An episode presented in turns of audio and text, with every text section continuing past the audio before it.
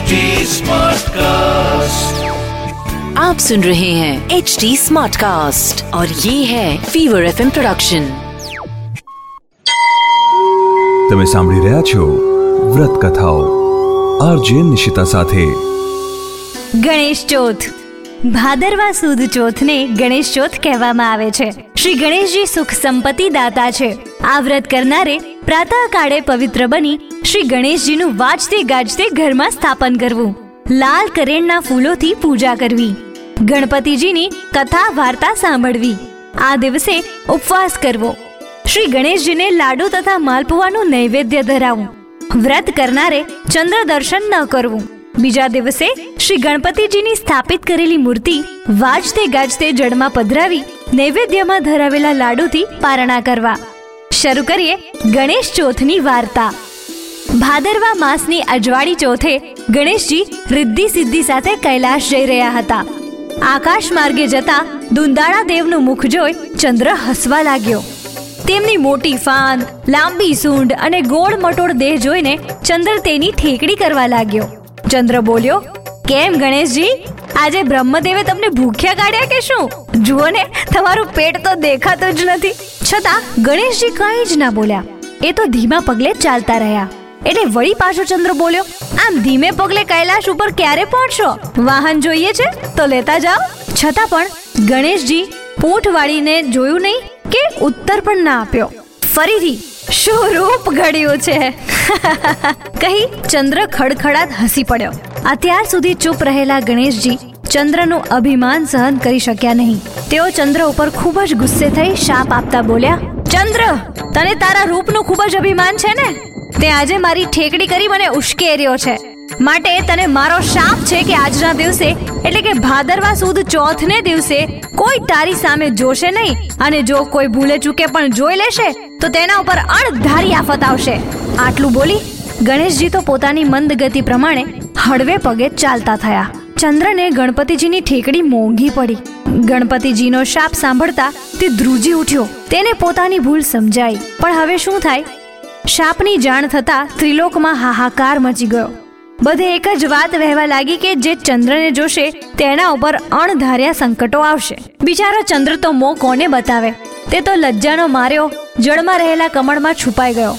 આથી ચારે બાજુ અંધકાર છવાઈ ગયો અને હાહાકાર મચી ગયો. દેવો, ગાંધર્વો અને ઋષિઓને ચિંતા થવા લાગી કે હવે બારે માસ અંધારી રાતો કેમ વેઠાશે?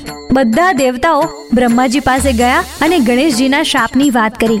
બ્રહ્માજી બોલ્યા વિઘ્નહર્તા ગણપતિનો શાપ કદી મિથ્યા થતો નથી. ગણપતિનો શાપ નિવારવા હું, શંકર કે વિષ્ણુ કોઈ સમર્થ નથી. છતાં શાપનું નિવારણ કરવા માટે ચંદ્રએ ગણેશજીનું વ્રત કરીને તેમને રીઝવવા પડશે. આ વ્રત ભાદરવા સુદ એકમથી ભાદરવા સુદ ચોથ સુધી કરવાનું હોય છે.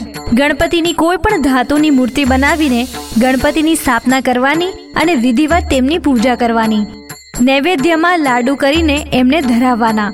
ચોથના દિવસે સાંજના સમયે ગણપતિની મૂર્તિ વાજતે ગાજતે નદીએ લઈ જઈને જળમાં પધરાવવાની.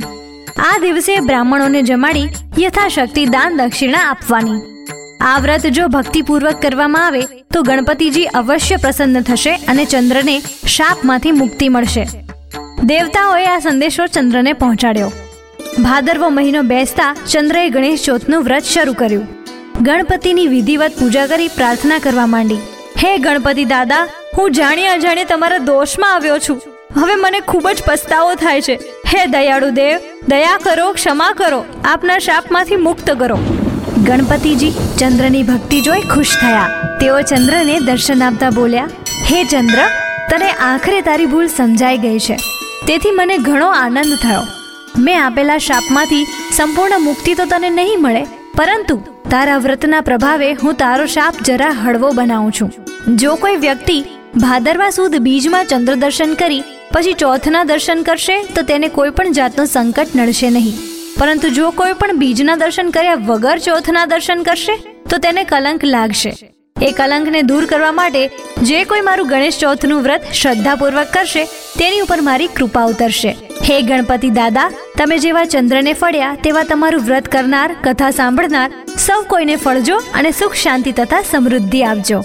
અસ્તુ. અસ્તુ. આવી જ બીજી વ્રત કથાઓ તમે સાંભળી શકશો એચટી સ્માર્ટકાસ્ટ ડોટ પર અને બીજા લીડિંગ ઓડિયો પ્લેટફોર્મ્સ પર. ફીવર એફએમ ઓફિશિયલના નામથી તમે અમને સોશિયલ મીડિયા પર પણ મળી શકશો. ઇન્સ્ટાગ્રામ ફેસબુક અને ટ્વિટર પર મારી સાથે ટચમાં રહેવા માટે આરજે નિશિતા નામથી સર્ચ કરજો. For more podcast log on to htsmartcast.com or સુનો નયે નજરિયે સે. તમે સાંભળી રહ્યા છો વ્રત કથાઓ. આરજે નિશિતા સાથે आप सुन रहे हैं एच डी स्मार्ट कास्ट और ये था fever F production HD Smartcast.